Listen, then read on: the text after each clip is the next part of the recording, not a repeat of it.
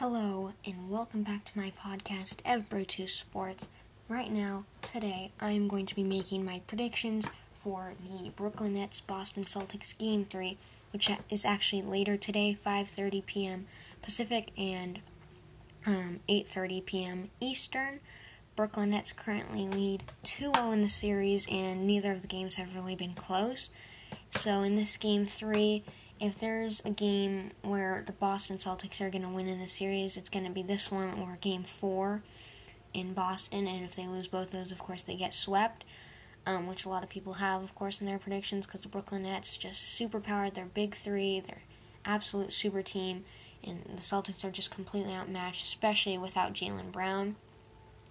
And so this is one of those series that I think will probably end up as a sweep.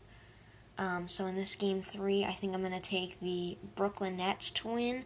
I just it's hard to pick against their big three, especially when they're up 2-0 and they crushed the um, first two games. I think in order for the Celtics to win, like Jayson Tatum's to have to have like another 50 night or something, and um, Kemba Walker's to have to do like 25 points, 10 assists.